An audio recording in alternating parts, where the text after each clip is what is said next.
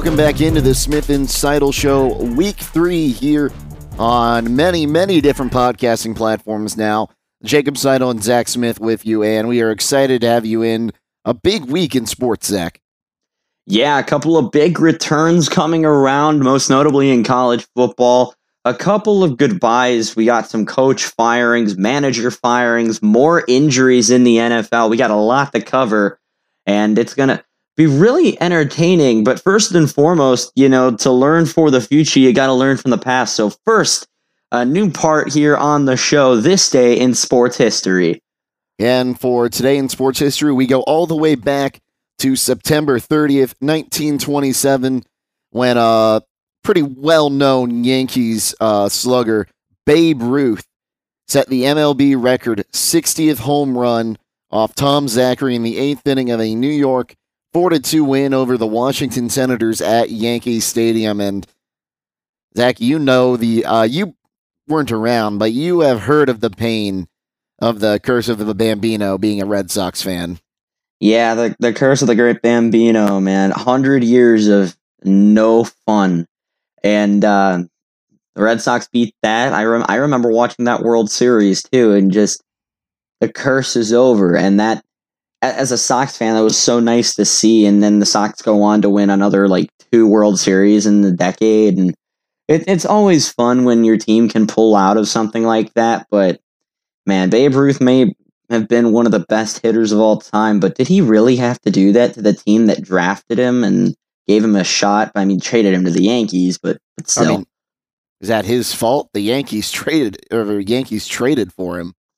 No, it's not necessarily his fault. And with that, we'll move right into the NFL. Uh, and another injury update, not as bad as last week, but another handful of injuries in the NFL. Chris Harris of the Chargers, six out six weeks with his foot. Uh, Tarik Cohen tore his ACL. I'd imagine he's out for the year. Jurrell Casey out for the year with a bicep injury. Uh, Chris Carson to miss a few weeks on a knee sprain. Uh, insert any other injuries here. Wow. I mean, we, we, we had the spreadsheet set up and we started going through. We did add a couple of injuries on there. We want to make sure we have accurate information, but I mean, somebody didn't want to accurately get rid of that off of his screen. So you can go on from there a little bit. Of course, uh, injuries always playing a factor. You mentioned not as big as week two uh, when it was just bloody Sunday for the NFL. A uh, couple of players also not playing this week. Julio Jones did not play this week. Davante Adams didn't play this week. The Saints still waiting for Michael Thomas to come back. So, a couple of players injured and waiting to, you know, come back onto the field. But those were the most notable ones for the week. We go into our week three recap. And we're not going to start with the big title fight right away. Let's let's start with something a little easier. Let's go with uh, the Eagles versus the Bengals going on on Sunday. A one o'clock game versus two zero and 2 teams going into the week. Uh, the Philadelphia Eagles and the Cincinnati Bengals. And the game ended in a tie. Yeah, which is already rare in of it in and of itself. You take a look at what Joe Burrow was able to do 31 of 44, two throwing touchdowns, threw for 312. Um, the Bengals can't keep having him drop back 45 to 50 times a game. Like that that's I, a recipe for disaster.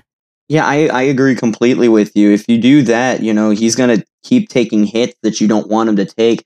On top of that, you've got Joe Mixon, who's a pretty solid running back and can get down the field. But the, the biggest problem with that Bengals offense is still the O line. But, you know, the fact that this Bengals team is stuck around in all three games that it's played, first against the Chargers and then a shootout with the Browns last week, and now against the Eagles in week three, you know, that's a lot of credit towards that Bengals team and where they're looking to be. But you got to also work on this defense but you can also credit this to the Eagles. The Eagles, this is a team that many, many people thought would win the NFC East, would at least be a playoff team, would go and maybe even contend for a Super Bowl again. They're 0 2 and 1 now to start the season. Yeah, and Carson, Carson Wentz, Wentz has not looked how a lot of people were thinking. 29 of 47 last week, uh, one touchdown, but threw two more picks. Carson Wentz has thrown two interceptions now in three straight games. Three straight games. And other other than the Bengals, week one he played the Washington football team, which should be in a rebuilding year, but they're actually also looking very competitive. So you you've got that going for you. Of course, the Bengals in week three, and then back in week two, the Eagles took on the Rams and got blown out 37 to 19. This Eagles team arguably has been the biggest disappointment in the NFL this year. Yeah, Wentz three touchdowns to six interceptions, a 35 and a half QBR. That's not good, and especially with the the weapons that you've got. Alshon Jeffery. No, it's not Alshon Jeffery. It's no, it is Alshon Jeffery. I was thinking Allen Robinson. You got Alshon Jeffery, Miles Sanders, you know, Zach Ertz is still there, a pretty decent defense. Week one, I can chalk up a little bit to, you know, my offensive line was injured completely, and so were some of my offensive weapons. But at the same time, when you're a good team, you find ways to win.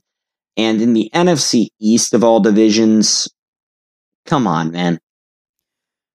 Then you you have to look at the rookie Joe Burrow out of LSU he is a former Buckeye as he graduated from the Ohio State before uh, from the Ohio State University before he went down to LSU. And you know, an Ohio boy really putting on a decent performance. 821 yards, 5 touchdowns and only one interception. Uh 51 and a half QBR, which is tied, which is 23rd in the league, but for a rookie quarterback without an offensive line, he's looking pretty good. He does look really good. He was my pick for uh, offensive rookie of the year. I put all those out before the season started. Uh, you'll get the updated awards list here soon, but uh, I, I 100% agree with you. Joe Burrow looks really good. Tee Higgins has looked to have found his spot in that offense. All of these rookies have on this offense. And on top of it, these offensive weapons are starting to click a little bit. Uh, look at AJ Green, most notably, who has missed significant time in the past few years with the foot injury, leg injuries, and he's coming back and he doesn't look that bad. The problem with the Bengals is that defense. Uh, the Bengals were actually up by a bit in this game against the Eagles, and that secondary could not close. Uh, it's still a work in progress. They're still building. They're still trying to get to the point where they can be competitive. But you know, you got to really like what you're seeing from a from a Bengals fan's perspective.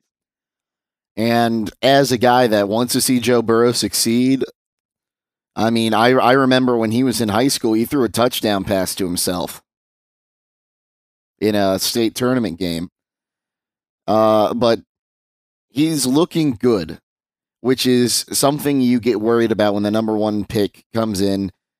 You he might have a chance at uh, Baker Mayfield's rookie touchdown record. I I don't know if I would go that far. I still need to see some stuff out of Joe Burrow. I mean, don't get me wrong, Burrow looks good. He's a phenomenal talent. But at the same time, we got to see more of him. He is 0-2 and 1 on the year, and I mean I know that wins don't equate touchdown passes, but if you're the Bengals, you got to start getting a couple of wins. Um, you're not going to be the worst team in the NFL, and again, the Bengals look really, really competitive. But at the same time, you got to string a good couple of wins together just to open up the door to the future, make sure the Bengals fans are happy. Credit head coach Zac Taylor um, with the Bengals. He's done a phenomenal job down there so far. And I mean, the record doesn't show it right now, but these Bengals look very competitive. So it's a lot to be proud of. We'll go from Philadelphia to Orchard Park, New York, where the Bills almost blew a 25 point lead against the Rams. And all, really, they should have. Like a few questionable calls on the Buffalo drive where they uh, ran down to take the lead. but they end up squeaking it out 35 to 32. Yeah, Buffalo had the game for a good little while. You know, held the lead over the Rams and just overall not looking good was Jared Goff and a team that started off 2 and 0 started not looking good at all. Josh Allen leading this team again. Uh, he had 21 points in the first half. It was a 21 to 3 game at the half. Then 14 points by the Rams in the third and 15 in the fourth. You mentioned questionable calls. Uh, Josh Allen got a favorable pass interference call on a fourth and goal play in uh, the fourth quarter, right before the end of the game, and that's when he was able to hit Tyler Kroft for the touchdown pass to end that game to win it 35-32. You gotta I'm like not, I'm not sure when the last time I saw a quarterback get called for a face mask was. I couldn't tell you either. I mean, on the defensive side, I've seen it before, but maybe not on the offensive side. Especially I mean- in the quarterback. 35 to 32, not that bad of a game. The Rams also have looked kind of competitive this year. I wasn't expecting them to look this good. Uh, but you really gotta respect where both of these teams are at. And I think Josh Allen is starting to cement himself as the best quarterback to come out of that. Was that the 2018 draft? Uh, you keep in mind, sir, that that was the same draft as Baker Mayfield, Lamar Jackson, Sam Darnold, Josh Rosen. Oh yeah, okay. So Lamar Jackson. I thought Lamar Jackson was a year before that, Nope, Lamar Jackson picked 32 to the Baltimore Ravens that year. but 100 uh, 1038 yards, tied for second in the league or second in the league by himself. 10 touchdown passes, second in the league. Only one interception and fourth in the league in QBR at 85. You know, Josh Allen was my my MVP pick coming into the season, and I, I partially stand by it. Although my MVP vote is going to be changing a little bit. Um, Josh Allen looks fantastic, and I got to give him a lot of credit. He is the true dual threat quarterback. He can throw the ball, he can run the ball. Where I see my problems with Josh Allen is the turnover issues. Um, he fumbles a lot, and I mean, he doesn't throw. He hasn't thrown many interceptions yet, but when you're a running quarterback, that ball carrying has to be higher. And I mean, don't get me wrong, Josh Allen's a phenomenal quarterback. Stefon Diggs has really made a difference on this team. But if Josh Allen wants to continue to contend, I mean, especially against good teams, the Rams are the first arguably good team that they've played this year. He's got to clean up those turnovers. And you're right. Jared Goff on the other side didn't have a, or he had a good game himself, but really since the Rams Super Bowl run, he hasn't looked the same. Yeah, the the Rams going up against the Patriots. There's been two teams, most notably in the past few years, that have just been derailed ever since the Patriots beat them in the Super Bowl. Uh, that would be the Rams, and that would be the Atlanta Falcons, who we'll get to here in a second. Believe me, we will. Um, so you got to really look at it from that perspective of they got a little bit of Super Bowl jet lag, is what I call it, and you know, after an off season where you trade away Brandin Cook, you trade away Todd Gurley, you sign a couple more players to these big deals Cooper Kupp, Robert Woods, Jalen Ramsey. You lose Eric Weddle to retirement in the offseason. You're still a formidable force, but the Rams, what what was your identity coming into the year? And they they started to show it that they're going to rely on Jared Goff and they have faith in him. And yeah, so the Rams still a good team, still looking competitive. Uh, we'll see what they can do next week. But we'll head down to um, Mercedes Benz Stadium now in Atlanta, where it looked like the Falcons were getting close to picking up win number one. But Nick Foles and the Bears come back to win it 30 to 26. Oh, sorry, I, I'm choking a little here. Kind of like the Atlanta Falcons in back to back weeks. Listen here, Atlanta, all right? And players can defend Dan Quinn all you want. Dan Quinn and the rest of the GM staff need to be let go in Atlanta.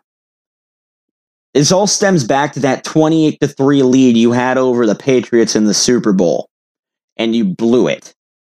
Now, a couple years later, you have arguably the most explosive offense on paper in the NFL.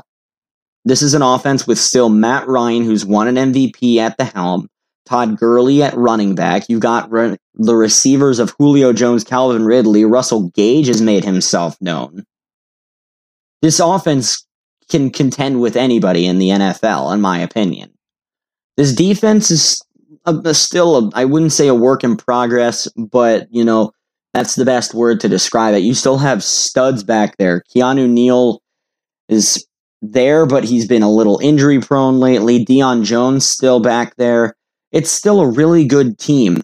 You were up over the Cowboys last week. I've already done this rant. And if you want and if you haven't heard it, go back to episode two and listen to that one because that one was brutal. There's no way that that game should have come to it. But you would have thought that a team would have learned from its mistakes.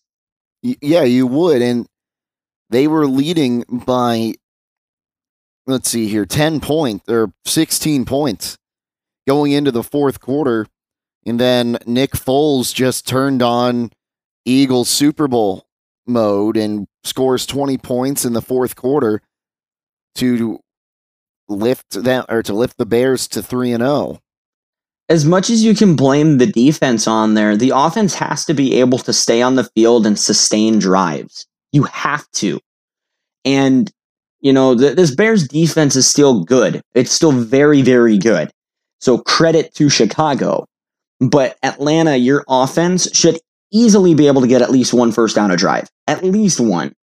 And th- this defense, you're going up against Nick Foles, who th- is now the permanent starter in Chicago as uh, Mitch Trubisky, who from your the same hometown as you, Zach, has been benched.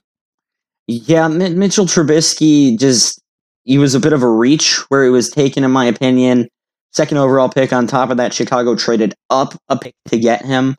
Um, you know, he he looked good for a year and then he's fallen off massively. I've got friends of mine who are Bears fans who will tell you that he's never looked good in a Chicago uniform. Um, he just he needs to get back on track. But a team that went and traded Nick Foles, Nick Foles isn't you know the best quarterback in the NFL, but he is a situational quarterback, and that's where he's done well. I think in my, I think a little bit that it was a little early to pull Mitch Trubisky. He led your team to a 2 and 0 start and I mean, yes, he was struggling against Atlanta, but Matt Nagy thought otherwise. But overall, you know, as much as I can give the win to the Bears and say congratulations, Atlanta, you blew it. You blew it. And you're 0 3 now in a division you should be contending with. You're 0 3 in a div- like an overall conference that you should be in contention with. You should be a potential playoff team this year. And you're sitting here at 0 and 3 after blowing two leads to Chicago and to Dallas. And so with the Bears starting 3 and 0, Zach, are they a contender in the NFC North? I mean, are they a contender? Yes. Are they going to win the North? No. Not when you've got a man like Aaron Rodgers who's out there throwing darts at everybody he's throwing to. Aaron Rodgers is on a revenge tour. He's going to be tough to beat, but, and this is where that but comes in. If this Chicago offense can play to the level it played at when Nick Foles came in against the Falcons, it's going to be tough. And I think that you're going to need to see a defensive stalemate between the Bears and the Packers. Um, do they contend in the NFC North? Again, yes. At this moment in time, do they win the North? Not a chance. So from there, uh, we'll leave that one, and now we head to M&T Bank Stadium in Baltimore. Monday night football action, and the Chiefs taking care of business. And I would just like to state for the record, Zach, I called this last week. You did, and I think that you said it was the Chiefs that would win, and I said the Ravens. Um, it as much as it pained me to make that prediction, but hundred percent, this Kansas City offense looked electric. you know, Patrick Mahomes continues to play at the level he loves 31 for 42, 385 yards, and four touchdowns. You would like to see a little bit more out of the running game, in my opinion. Clyde Edwards Helaire, the leading rusher for the Chiefs at 64 yards. But overall, Mahomes was throwing darts to receivers.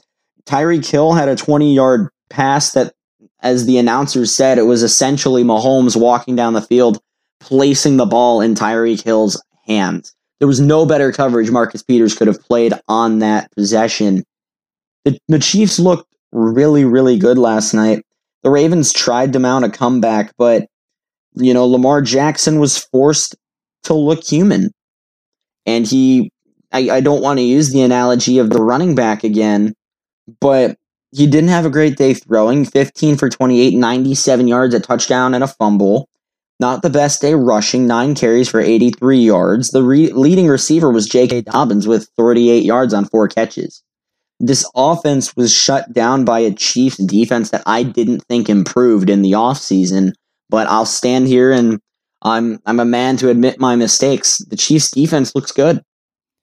And I'll, i want to expand on Lamar Jackson a little bit. And I have said since he became the starter in Baltimore, the Ravens' Achilles heel is Lamar Jackson's ability to throw the football. I think any defense, if you can keep Lamar Jackson in the pocket and force him to try to beat you as a pocket passer, you're going to win that game nine times out of 10. Lamar Jackson is a running quarterback. I don't think he's going to be this big MVP rushing for more yards than he's passing every week guy for much longer. Yeah, it's difficult to talk when you got a quarterback that's like this. Uh, the quarterbacks that have been the most notable towards the play style that Lamar Jackson rolls with is Cam Newton, and Michael I'd Vick. argue Michael Vick. Uh, but Michael Vick had a relatively short career in the NFL. I mean, there are some off the field concerns mainly, but still, Michael Vick was short lived. And then, of course, Cam Newton was a running quarterback for a, a long while, like a primarily running quarterback.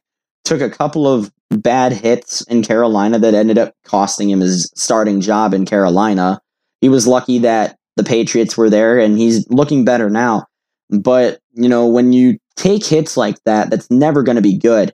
You mentioned the pocket passing presence, and I said in the preseason, I did a couple of videos with another friend of mine regarding who my AFC picks were. And I said and I quote, the next phase in Lamar Jackson's development is him throwing the ball. And he had the best QBR last year, but you go back and you look at the stats of it, and they're all little dump passes that receivers take the distance. Now, that's not the worst way to play, but if you want to be a true deep ball threat, you got to be pressuring the ball down the field a little bit. Which and if you take a look at Russell Wilson, look at what he's evolved into. He's one of the more accurate deep ball throwers in the NFL, and he can run the ball. This is a Chiefs secondary that lost um, some of their corners over the most recent years. Uh, Fuller, Steven Nelson. So it, it's an area that should have been of some concern, and you blanketed Ravens receivers. And you you can argue again that the Ravens just had an off night or the Chiefs outplayed them. But the, the Ravens team that I saw last night is a team that is very beatable.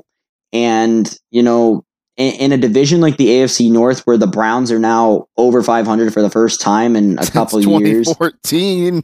Here and we go, Brownies.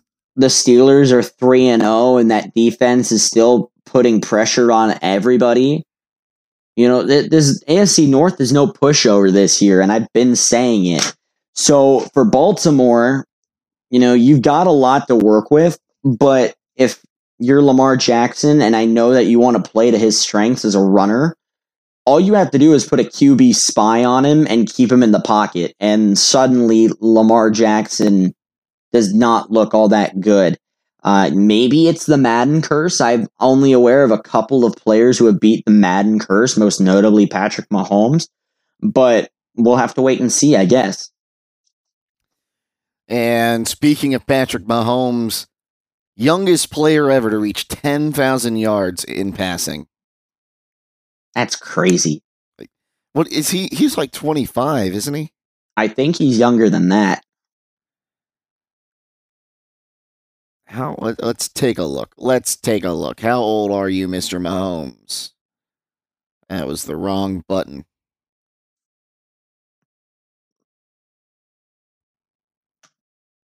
No, he's 25. Wow. Good right guess. on the money. So Mahomes at 25 years old passes a lot of other really good quarterbacks to reach 10,000 career passing yards. Is he making a is he making a statement to be known as the greatest of all time? I think he's going to try. I mean, the first year as a starter, he wins MVP. His second year as a starter, he wins Super Bowl MVP.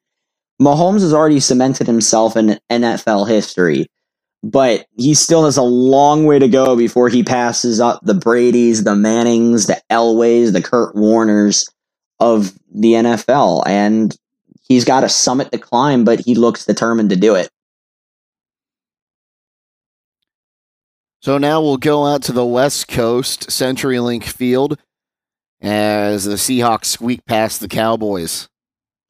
Russell Wilson is playing at an MVP level, and you cannot change my mind. 315 yards, five touchdowns. It's insane. He, I mean- he's lighting up football, lighting it up. 14 touchdowns this season. That's the number one in the NFL. One interception. A lot of players tied for sixth with one interception this year. 86.2 QBR. Like he's he's looking inhuman. Yeah, he really is. And his receivers have really taken a step forward. DK Metcalf, Tyler Lockett has looked really good. Of course, Chris Carson getting injured isn't going to help this offense, but he has gone into shootouts now with the Cowboys and the Patriots as well. His defense is looking a lot better, even though the injury bug is still there but especially now that the 49ers are a little injury stricken to start the season, I don't see any competition for the Seahawks in the NFC West. It really doesn't look like it. I mean, the Niners still with that uh, Super Bowl hangover, and uh, who else is in there? San Diego? No, they're in the Arizona and the Rams. I mean, Arizona, maybe. It depends how they keep playing. But Seattle, I think right now is the favorite to come out of the NFC. I kind of agree with that. I, I I have to see a little bit more, and you know the Seahawks have played against again the Cowboys, and then last week the Patriots. The Patriots have a pretty solid secondary, but what I really want to see from the Seattle team is a complete game. And what I mean by that is a Seattle team that's going to go up against a tough, top ranked offense and slow them down enough. And Russell Wilson needs to be making plays. I think Russell Wilson's the favorite to win MVP for sure. But for the Seahawks, and for me to truly sit here and say that they are my favorite to come out of the NFC, I need to see a little bit more. I know that the Seahawks can survive a shootout, but can they play defense? That's my question. That's what I would also like to see. Um, it, it's all it's going to be insane to watch the uh, Seahawks this year, and our friend Hayden Kincaid would agree with us on that. Uh, but they are looking the best we've seen them since their Super Bowl runs a few years back. Yeah, exactly. And again, Russell Wilson, uh, it came out over the offseason. He's never received an MVP vote. So that's going to turn to people and be like, well, now you got to watch Russell Wilson. And he is not disappointed. He's played lights out football, passed Patrick Mahomes for most touchdowns thrown in three games. It's funny that Russell Wilson, who's been playing longer than Mahomes, now has passed Mahomes for a bit of a record, which is kind of funny. Uh, that'll that'll kind of take us into the biggest winners and biggest losers of the NFL week three. So, Mr. Jacob Seidel, who are your two biggest winners in week three? My two biggest winners in week three. Oh boy. Uh the number one spot has to go. Well, we'll start off with the number two spot.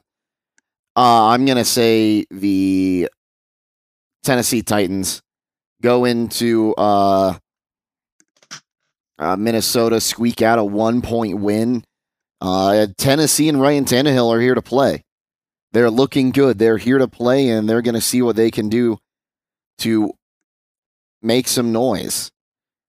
My biggest winner, though, or pardon me, yeah, winner, right? Starting off with winners.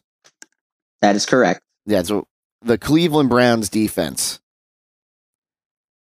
Five takeaways, and yeah, they uh, kind of blew that 10 point lead. They trailed going into the fourth quarter, but what, three interceptions, four interceptions, and a, uh,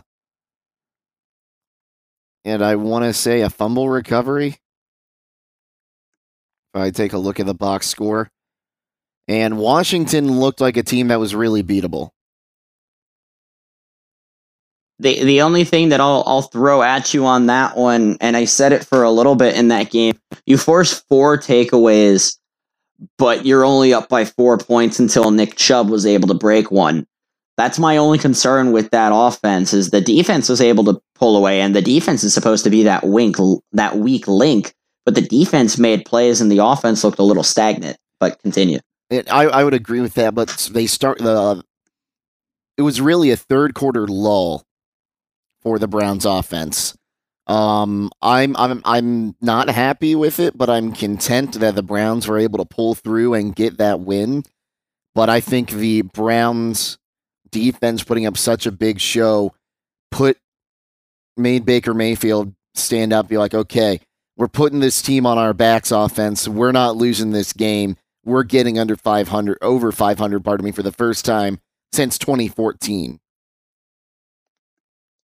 Fair enough. Fair enough. Uh, my biggest losers of the week. Number two, I don't know who we're going to go with. Uh, I'd say number two would probably be the Jacksonville Jaguars.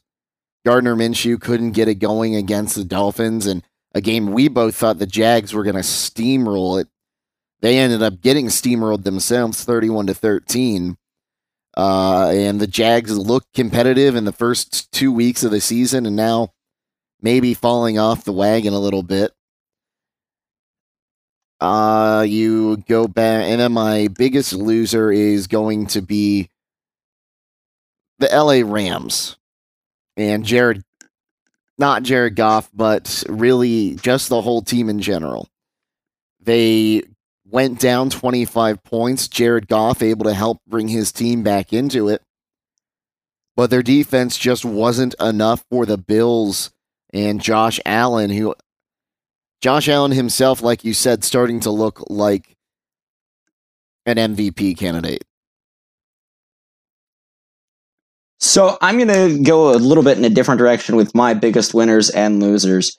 Uh, the, the first biggest winner that I have to throw out here, um, so I'll kind of go second to first, kind of like you. The first biggest winner that I have to give is to the Pittsburgh Steelers defense. And I gave them a biggest winner a little while ago, but I'm giving it to them again. This is a team that was down 21 to 18 at the end of the first half. Steelers were down in the first half to Deshaun Watson. You know, this offense just steamrolled through Pittsburgh's defense. In the second half, they held him under 70 yards. And I'm talking the Steelers defense held Deshaun Watson under 70 yards passing and a touchdown. And he only threw an interception. In the first half, he had over 200 yards and two touchdowns. In the second half, the Steelers defense threw a shutout over the Houston Texans to help the Steelers advance to 3 and 0. This defense can get after the quarterback and the secondary can lock down when they have to. On top of it, the offense can play ball control, but that's not where I'm going with it. So the first biggest winner has to go to the Pittsburgh Steelers defense. Defense wins championships, and I will continue to say that. My second biggest winner goes to Josh Allen. He has thrown 300 plus yards in three straight games. When you're a team that's supposed to be a serious playoff contender, you have to be able to win close games. The first two weeks, you played the Dolphins and you played the Jets. This was your first real test as you went up against the Rams. and you looked good doing it. So credit Josh Allen for being the biggest winner of the week. My two biggest losers. My first one, Mr. Mitch Trubisky. You had a short leash. You knew you had a short leash and you had to perform, knowing your starting job was on the line. And you you didn't do it. You had you didn't look bad in the first half, but you had to be able to move the ball down the field. And for a guy who was taken at second overall, you know what your expectations are. And you you did not perform, and that's why Nick Foles is now the starter in Chicago. And who knows if your time is done in Chicago or as a starter. My second and my biggest loser, my biggest loser is the Atlanta Falcons. And I'm not going to jump on it again but Dan Quinn, Dan Quinn is not the best thing. And if your players are sitting here saying he's not, then what's the problem? Uh, I would I would give the honorable mention to Mr. Kyler Murray, who had his team at two and zero oh and threw three interceptions against the Lions. But my my biggest loser has to be the Atlanta Falcons, and I don't think anybody else even comes close. It, it's uh, I I would agree with you on about ninety percent of what you said. Uh, I still think the the uh, Rams ended up having the, the biggest loser, but I, I agree with everything you said. There's no way that the Cardinals should have lost at home to Matt Patricia's Lions. Yeah, there's there's a couple of losers this week. I just I keyed in on the two that I think needed to get a little bit of extra time. There's still room to improve, but you got to do what you got to do. We're going to move on into week four. We're going to highlight a couple of the big games and who we think will win. Uh, I'm not going to touch the battle of the unbeatens going on just yet. We're going to start Thursday night football. The Denver Broncos versus the New York Jets. What are you looking for? What do you got? Oh boy. That is the correct response to that matchup. Sam Darnold. Oh boy. You know what? Neither of these teams get a win. I'm calling a tie. It is going to be a 14 all tie. You know, I'm going to go in kind of a different direction. Of course, I mean, the Broncos have been injury stricken, but they've looked mildly competitive in games they've played. Losing Jurrell Casey is huge. But the Jets, the Jets themselves should change their names to the Come On Mans. Like they they've looked promising and then they didn't. They you can blame injuries on them too, but Sam Darnold's seeing ghosts on every player that he's every game he's played. I give this one to the Broncos by 10. Okay, good. Uh, that might be so. Uh, we should probably start start keeping track of our pickums. Well, I keep track of all mine on Twitter.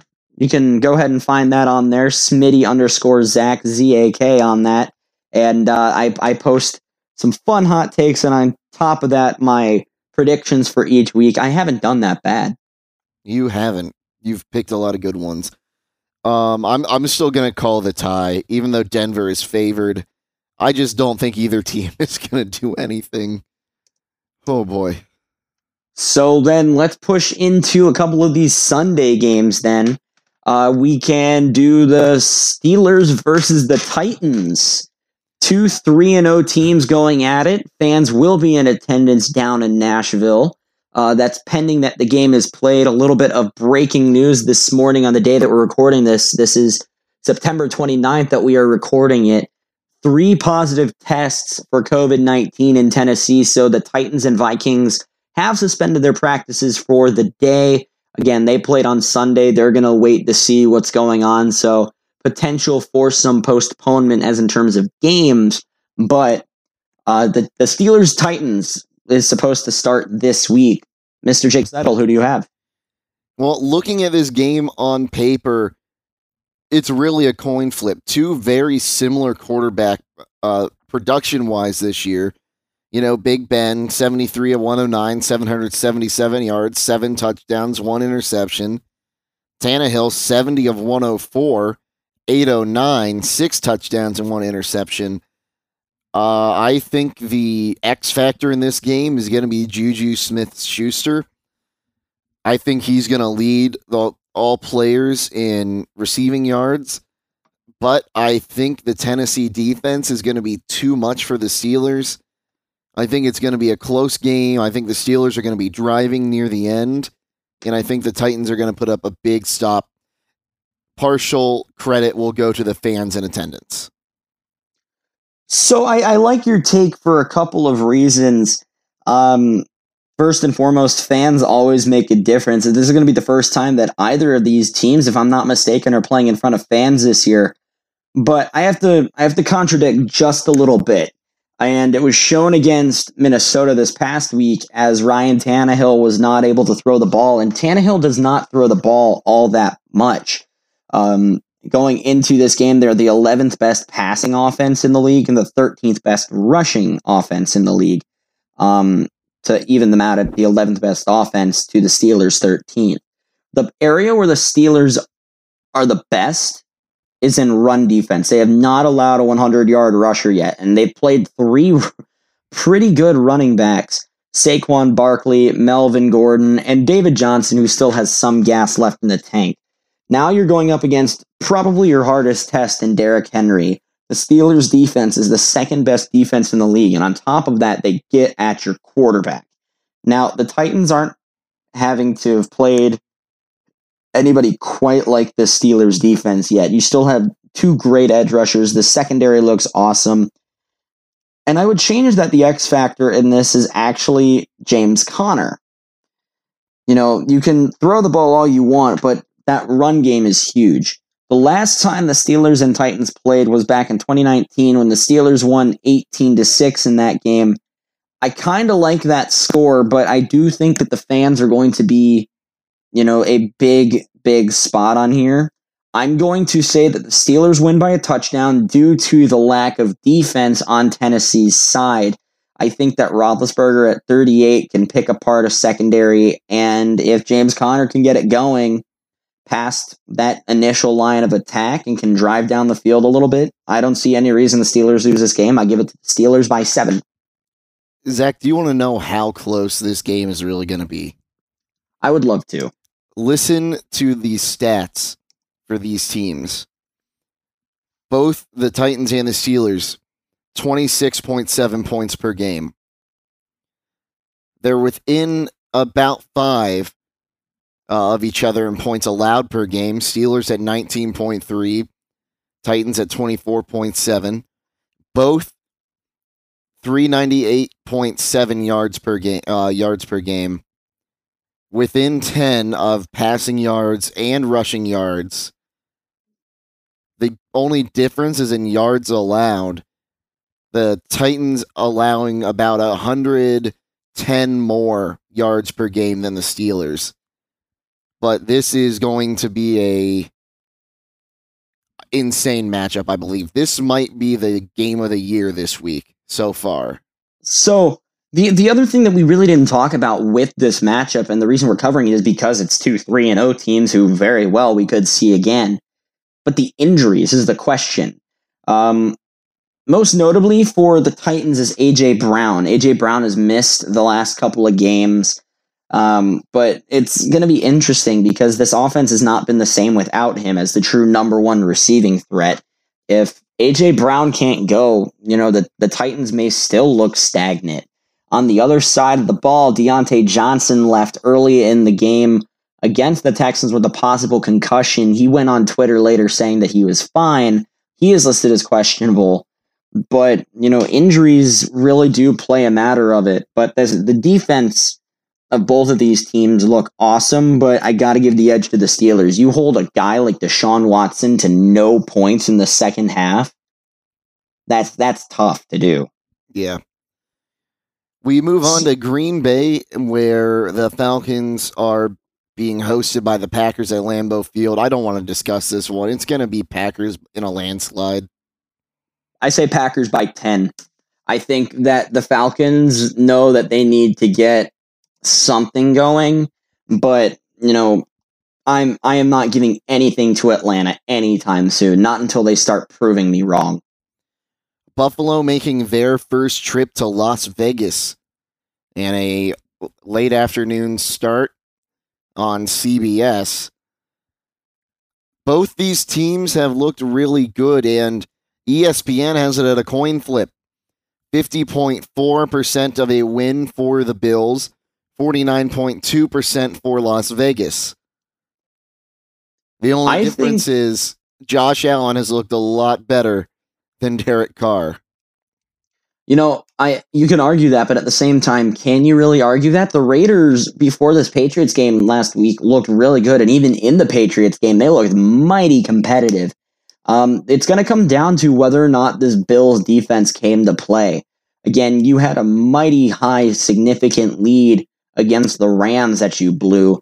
You cannot sleep on Jon Gruden and the Raiders, especially at home. So, so I give it to the Bills by a field goal.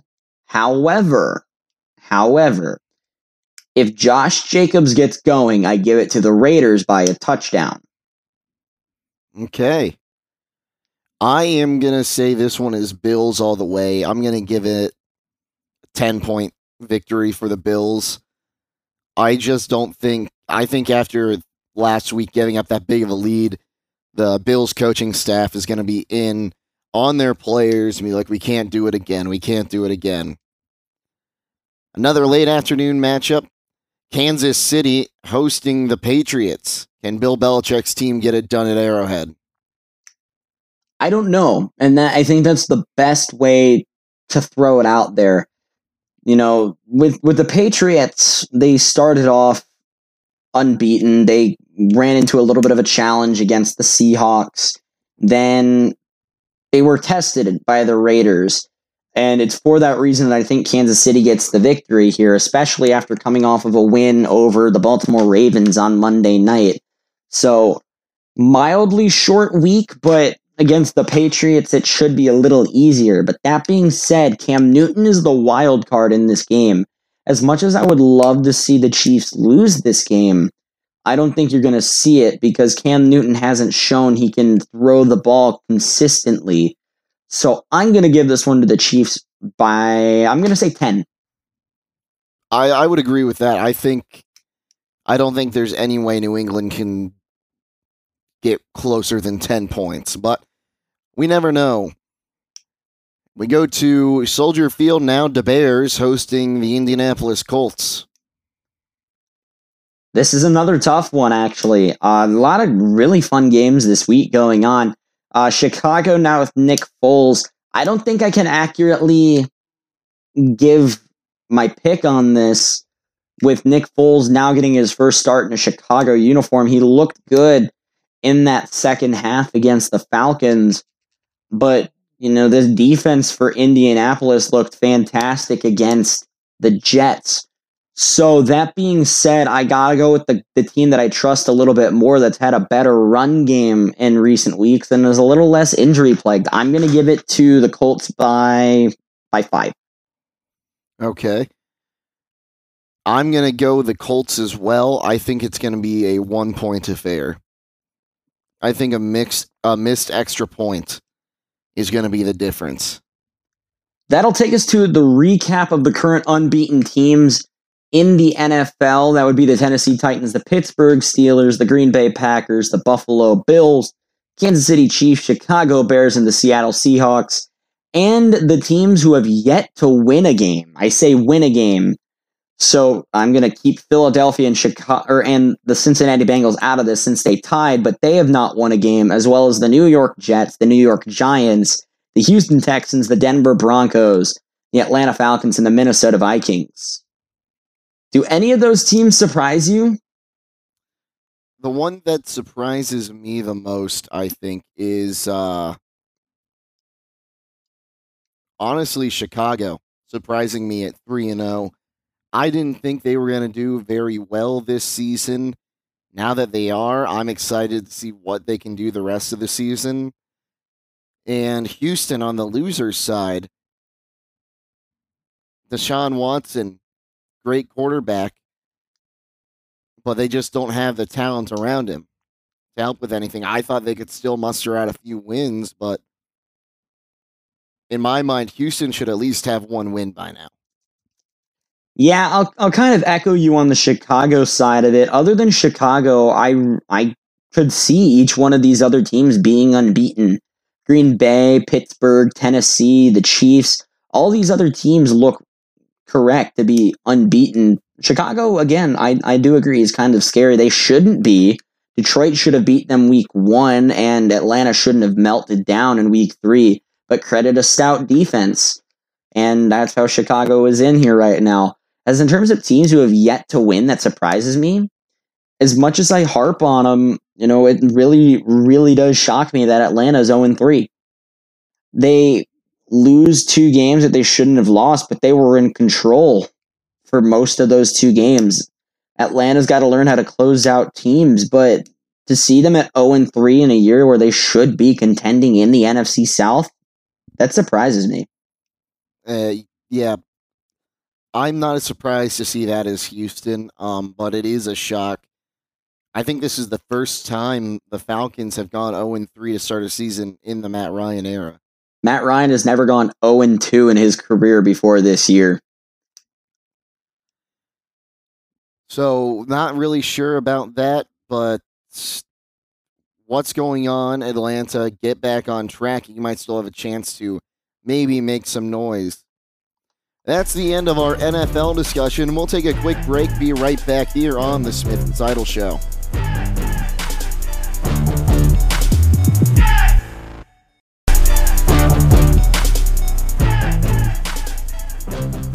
And we're back here on the Smith and Seidel Show. Jacob Seidel along with Zach Smith with you. It's time to look at some Major League Baseball postseason. The the postseason locked down, getting ready to start. It's actually going to be starting tonight, the day that we are recording. So some of what we're talking about, we're just going to be getting a good look ahead to what's going on in the postseason, uh, potential seedings to watch, games that are going to be fun. And, uh, you know, we have a little bit else to talk about. So let's go ahead and get it underway. First game of the evening, or pardon me, afternoon, starts at 2 o'clock on ABC. Not where you usually see baseball, uh, but it's the Twins hosting the Asterix Thanks, ESPN. the Astros. Uh, Houston is 29 and 31. Minnesota is 36 and 24.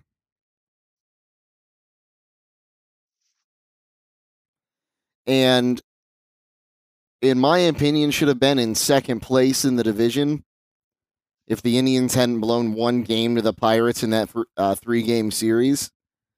But they, I will give them this, they looked vulnerable against the Reds. Yeah, the Twins just got to keep their bats going. And I mean, you can. You can kind of give a little bit of a, a pass to the Reds. The Reds pitching rotation looked really good. Trevor Bauer should win NL Cy Young. But the the bats need to be going. This is a team that rocketed home runs last year, and they're having a tough time getting it going You got to play small ball to win games, and I don't know if this Twins club can do that. I'm not sure they can either. And as much as I hate it to root for the Astros, I think they might have the more complete team. It all just depends on if their offense can come back together. We head out to Oakland, California now. The Athletics hosting the White Sox. And the A's, one of the surprise teams in the AL. Yeah, and they they get a tough draw with this Chicago White Sox team, two versus seven seeds respectively. And and the A's looked dominant in against the Astros and the rest of the West this year. Chicago, on the other hand, kind of fell off. Their bats are falling asleep at the wrong times. This is a team that was second, the second seed for a little bit in this postseason bracket but has fallen down to the seventh seed after getting swept by the Indians and just not looking very good. Their bullpen is a major area of concern if I'm the White Sox. Yeah, two walk-offs in one in a four-game series against the Indians. Not where you want to see your bullpen going into the postseason. Uh, we'll go down to Tampa Bay, a AL East division matchup as the Tampa Bay Rays host the Toronto Blue Jays. The Tampa we call them the Buffalo Blue Jays. it doesn't matter what you call them. This this Blue Jays team, I don't think stands much of a chance here. It's it's a, again you mentioned an AL East battle. The Tampa Bay Rays have been the si- most silent but scary team in baseball this year, in my opinion.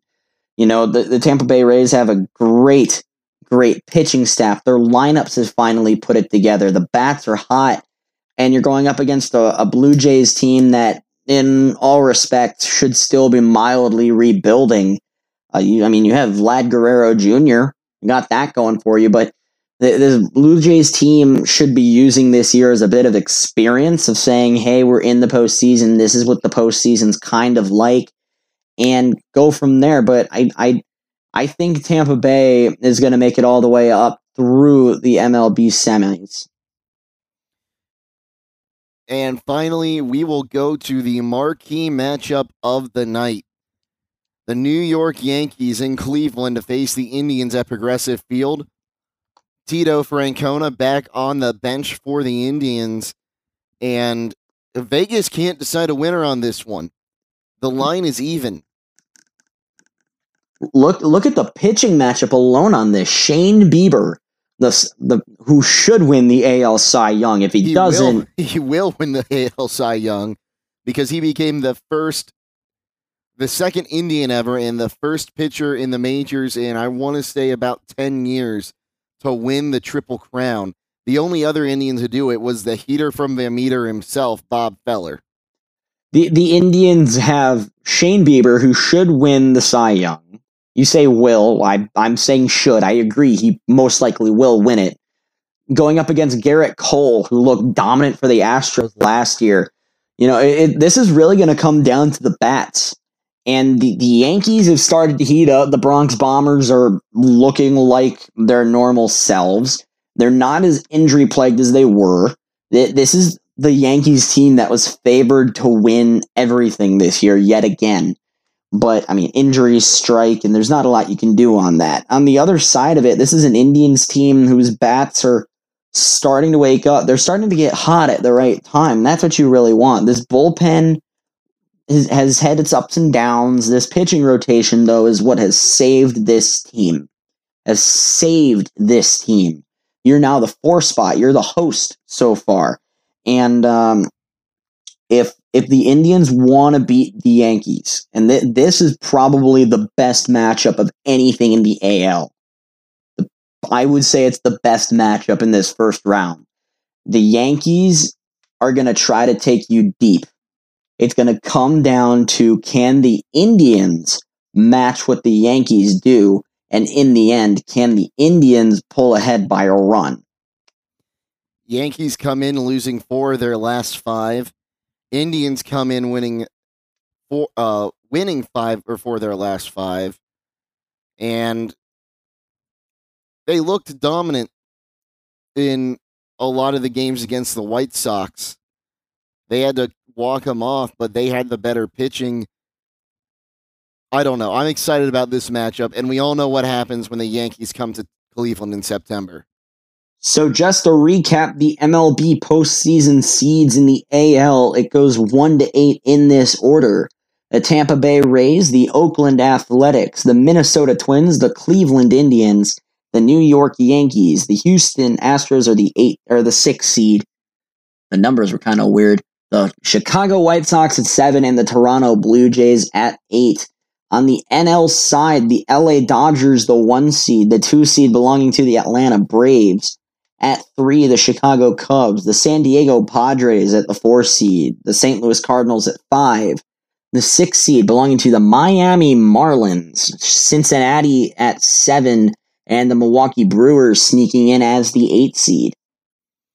And let's go over to the NL real quick. The NL Central, who, in my opinion, is the best division in baseball, especially because they were just playing it themselves in the AL Central. Four teams into the postseason the Reds, the Cubs, the Cardinals and the Brewers. And I think the Reds are going to give the Braves a run for their money in the what is the 7 versus 2 matchup. Trevor Bauer who won the NL uh, pitching title looks like he's going to win the Cy Young award in the NL. And not to mention, the Braves are 35 and 25. Reds at 31 and 29. This is another big series. Atlanta is favored. They're a 136 point favorite in this one. But at the same time, you got to look at what Cincinnati's been able to do lately. Look at the Minnesota series, and that's probably the best sample size that you can look at. You know, Cincinnati looked good for all things considered. You know, it's it's really interesting to see where teams like these stack, especially when you know the Ronald Acuna thing, where he was hurt for a little while. The Braves coming off of a a couple of losses, most notably to the Red Sox. The Red Sox were able to capture two of three the last time they were out, and the Boston Red Sox, without their manager Ron Roenicke getting fired. So it's going to be interesting to see if the Braves can bounce back from that. Uh, I, I like the Reds in this series, but at the same time, it comes down to, well, I, I keep saying the same thing. It comes down to the bats, and can the Braves get it going? This is a Braves team that in the last two games mustered three runs combined against the Boston Red Sox, whose pitching rotation has not been good this year. And this is coming from a Red Sox fan. The Braves have to be more competitive on the bats. And let's go to what I believe is the second best uh, matchup in this eh, on the NL side of things. The Marlins at Wrigley facing the Cubs. Like it, it seems like a really close matchup. Marlins come in winning three of their last five. Cubs come in winning two of their last five, uh, but they won two of three against the White Sox. The Cubs have looked good. I um, I agree. I think this whole series is a coin flip, but I think it's going to be the most highly contested series in the NL. Well, the other thing you got to look at is the injuries. Uh, both teams without some mildly good players. The Chicago Cubs, Tyler Chatwood is on the 10 day IL. Manuel Rodriguez is on the 60 day IL, both of those guys being relief pitchers. And for the Marlins, Jose Urena and Starling Marte are day to day. So the thing with the Cubs, the Cubs need to watch that bullpen. That bullpen needs to be better. They need to be a little more sharp. Miami has been the better road team 20 to 14 on the road to the Cubs being just 19 and 14 at home. So Marlins being a, a pretty good road team. And Jacob and I mentioned this in the past couple of shows that we've talked about, and even as we have talked, is that the Miami Marlins, nobody thought would be in this position this year. Nobody thought that. No, not and, at all. And now you're sitting here at the sixth seed and with a legitimate opportunity to beat the Chicago Cubs, who won the World Series a few years ago. So it's going to be an interesting little room to see here. I don't think it's as, as competitive as the Cardinals Padres series, but it's going to be fun to watch regardless to see what this Miami Marlins team can do against a, a powerhouse team like the Chicago Cubs. Okay, Zach, of the four games we have today, I want you to predict the biggest winners and the biggest losers. So that's the Yankees at Indians, Astros at Twins, White Sox at A's, and Blue Jays at Rays. So you want me to predict the winners? The biggest winner we're going to see tonight and the biggest loser we're going to see tonight. The biggest winner I think you're going to see tonight is going to come from the Houston Astros. I think the Houston Astros in game one are going to surprise some people and win over the Minnesota Twins. So I'm going to say that the Astros get the biggest winner. You will not hear me say that the Astros are winners ever again, but I think that you could potentially see the Astros get it going. This is a team that's got a lot of postseason experience on that roster. Although their bats have not been as good because they cheated, Um, or at least it's come out that they've cheated. The trash cans aren't going to be there. There's no fans in the stands. That's where I think the Astros are really going to suffer. But the Twins lately have not looked as sharp. And I think the Astros jump on a game one lead. So that's my biggest winner. My biggest loser, I think, is going to be the Tampa or the Toronto Blue Jays. And the reason being is again, the the AL is a little bit more spread out of, of a division.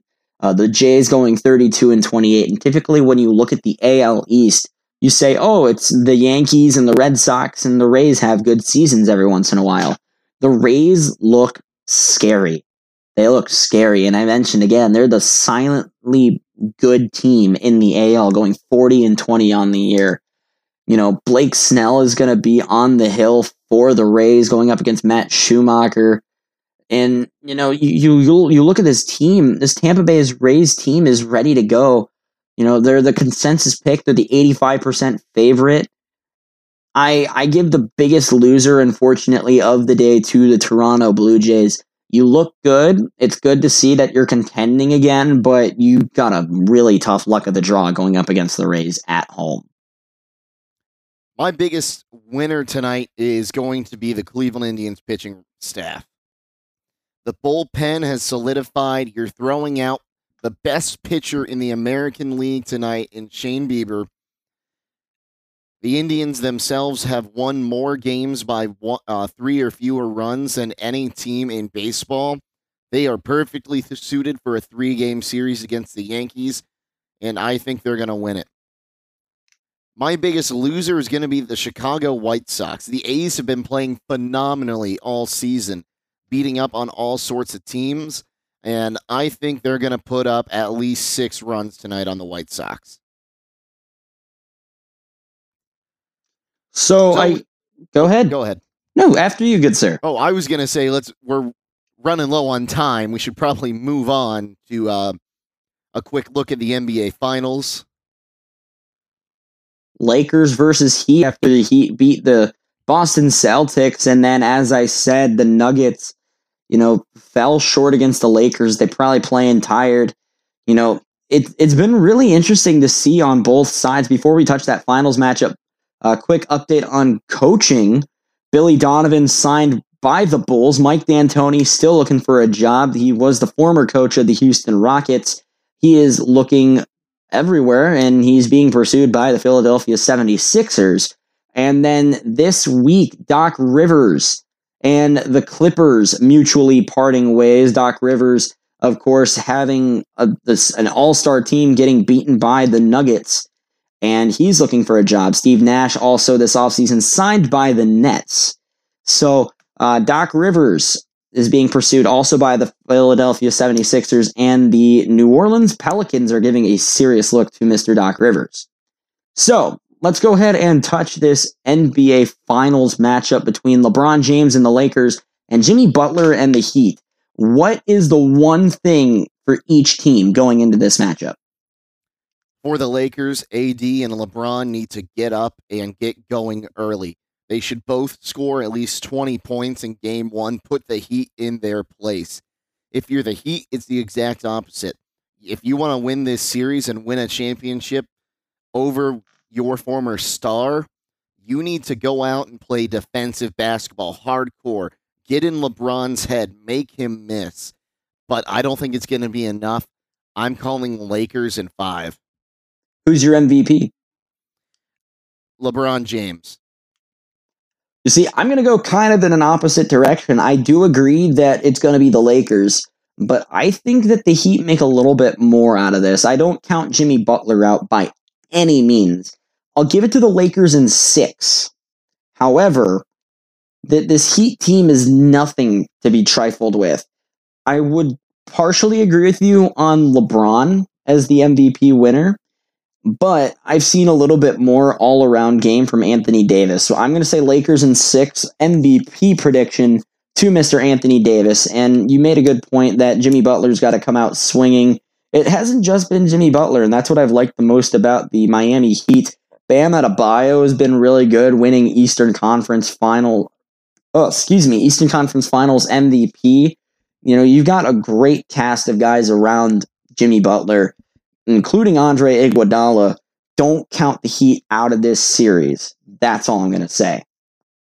Quick look at the NHL. The Lightning won the Stanley Cup. Congratulations, Tampa Bay, on your second Stanley Cup, and really just a thorough dismantling of the Dallas Stars. As our friend Chris Bogeyski, I should probably we should probably check on Chris today. Yeah, he's a big Dallas Stars guy. big, big Dallas Dallas uh, Dallas Stars guy. Wow. Okay, now because we are running out of time, NCAA football. The Mid American Conference and the Pac 12 both going to return. So Big 10 and Pac 12 teams have t- returned into the AP poll. Ohio State at number six, Michigan at 16. Something like that. Close around there.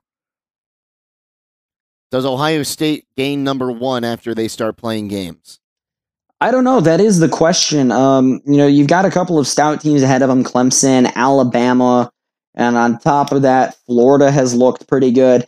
I think Ohio State won't get it after the first game, but once they start playing a couple of good teams, I think that's really where you're going to see it. You've got Nebraska on your schedule, Michigan is, of course, the rivalry.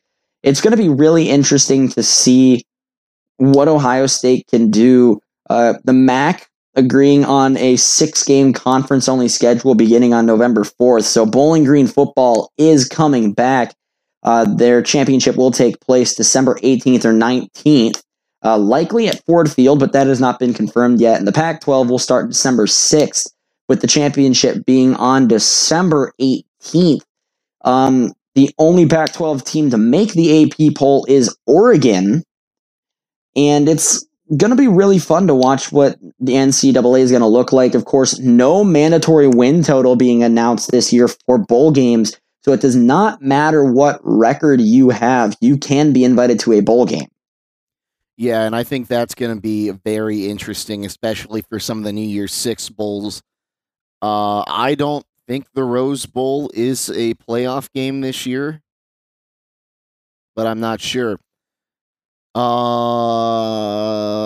big or Pac-12 has a team make the uh, CFP.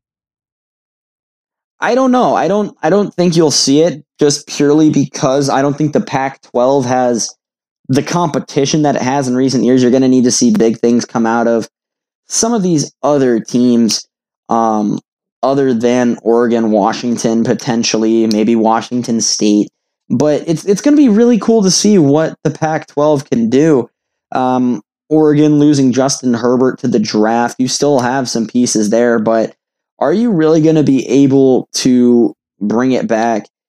So I, I don't think you'll see it in the college football playoff. I still stand by my picks um, of Ohio State, Texas, Clemson, and I believe my SEC pick was Alabama. Okay. I agree with that. So uh, Big Twelve has been beating, been beat by a lot of out of conference teams, and not looking too well against each other in the conference either. No, not at all. I mean, the Big 12, Texas, Texas Tech, just look at that game alone. That went to overtime. Sam Ehlinger looked really, really good in that one. But, you know, it, it's going to be really interesting to see the Big 12 a lot more competitive. Oklahoma fell this week going up against Kansas State. That one was fun to watch 38 35. This is not the same team that has had Kyler Murray and Baker Mayfield in recent years. Completely different team. And then, of course, the other big team that fell this week was LSU to Mississippi State, an SEC matchup. Mississippi State beating LSU in Death Valley 44 34. So both of those teams tumble a little bit in the rankings. Uh, we've liked a lot of teams thus far, um, but we're going to go ahead and I think we want to push into overreaction or underreaction. We give a bold hot take and then we defend our argument. So I'll go ahead and start this one off asking my good friend Jacob Seidel a question, and he really wanted me to add this one in here, so I'll start with it. The Big 12 won't be in the college football playoff. However, Cincinnati will be overreaction or underreaction. That's an underreaction. Luke Fickell and his Bearcats are a uh, Power Five team and a Group of Five conference. They can hold their own against the big boys year in and year out. I think of any of the Group of Five teams that deserve to be in the college football playoffs, it's Cincinnati. Also, I think in the next five years, we'll see Cincinnati become the second school in the state of Ohio to join the Big Ten. So, on this question, I'm going to say an overreaction with an asterisk. The Big 12 will have a spot in this college football playoff. It's their spot to lose. And again, I still think Texas wins that spot. They have looked the best so far. Oklahoma does not look like they've got it right now. Baylor has not been in any talks recently. And the, this Texas team is moving up in the rankings themselves. They they have gotten better.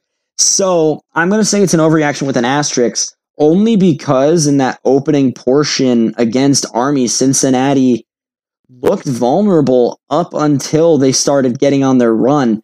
Army was up seven to three in that first quarter, and then ever since it was all Bearcats. This Bearcats team is good. I'm not taking that away from Luke Fickell and this team, but Cincinnati has to get that statement win that I don't think they've gotten yet this season. They will get an opportunity. They've got Memphis on Halloween and then UCF on the 21st of November. If they want a spot in this college football playoff, they've got to run the table and play against these really good teams. The best quarterback in college football this season will not be Trevor Lawrence. Underreaction or overreaction? Underreaction. Underreaction. The reason why Trevor Lawrence, I think it's a lot of praise, is because he plays in the ACC. Now, I'm not by any means saying the ACC is not good, but compared to the other Power of Five schools, th- this is a division run by Clemson. I mean, now Notre Dame's in it, but, you know, what are you going to do against Clemson and Dabo Swinney? Trevor Lawrence is a really, really good talent, but I don't think he's the best quarterback in college football this season. We have yet to see Justin Fields, but look at these two guys Sam Ehlinger and Kyle Trask. Kyle Trask with Florida, Sam Ehlinger with Texas. Both have had phenomenal games. And if that first game for the SEC for Kyle Trask this like yet on Saturday is any indication for what's to come for him, he might hear his name called within the first five picks in this upcoming NFL draft. I, I think you're right. Um, I also am going to say it's an underreaction. I think Justin Fields, when we see him, is going to blow whatever is done by Lawrence out of the water this season. It's a revenge tour for the Buckeyes. Remember that.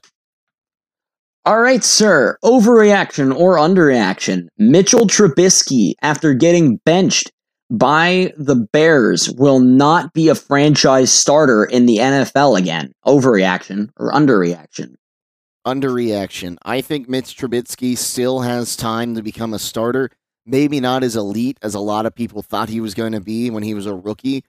Um, but if there's any team that can get him there, I think it's going to be the Indianapolis Colts, where I think Mitch Trubisky will go after and be the starting quarterback after Philip Rivers retires. I agree with you on that. I'm going to also say underreaction. I am not a fan of starting rookie quarterbacks. I have made that very, very clear over the years. I don't think that you should be throwing a guy from college in right away. I think they should be getting time to learn the system, and if they look ready, then you play them. But I am not a fan of starting rookie quarterbacks. Look at Patrick Mahomes. He saw the field week 17 of his rookie year. And now look at him. Um, I think that Trubisky can be a starting quarterback. I think he can be that caliber again in the right system. However, he, he is not a franchise quarterback. And it, it sucks to say that because Trubisky looked promising, but unless he gets that last shot and he can prove, he knew this was his year. The team didn't pick up his fifth year option. He had to show off this year, and he didn't. So I'm going to say underreaction. I don't think Mitch Trubisky will be a franchise starter in the NFL. Underreaction or overreaction? If LeBron James wins a championship and becomes the first player in NBA history to win MV, uh, NBA Finals MVP for three different teams, he will be cemented as the GOAT. Oh, this one's tough. This one's tough. The the the goat conversation is between Michael Jordan and LeBron James. I'm going to say that this is an underreaction. And the reason being LeBron James is going is has been doing things that not even Michael Jordan has done. He played with the Bulls and then he he did float around a little bit. He went to try baseball and don't get me wrong, Michael Jordan is arguably the best player to ever play basketball. There's nothing that's ever going to take away what he did for this game. But LeBron has taken the Miami Heat to a championship, won finals MVP, took the Cleveland Cavaliers to a championship, won the MVP, and now he's taking the LA Lakers to a finals championship. It's if he wins MVP, he's the first player to do it in both conferences. He was the first player to do it for three different teams. I, I don't see any reason how statistically LeBron James is not the best player to ever play basketball. I'm going to agree underreaction. I saw LeBron play the first time he was in Cleveland, and when he came back, he is he is the goat. All right, sir. The New York Jets, after not looking good and led by Sam Darnold and Adam Gase, the New York Jets will go 0 and 16 this year. Overreaction, underreaction. Overreaction. As a Browns fan, I know how hard it is for a team to go 0 and 16. It's not easy. It's not easy. You're going to have one game where you catch someone off guard and get a win.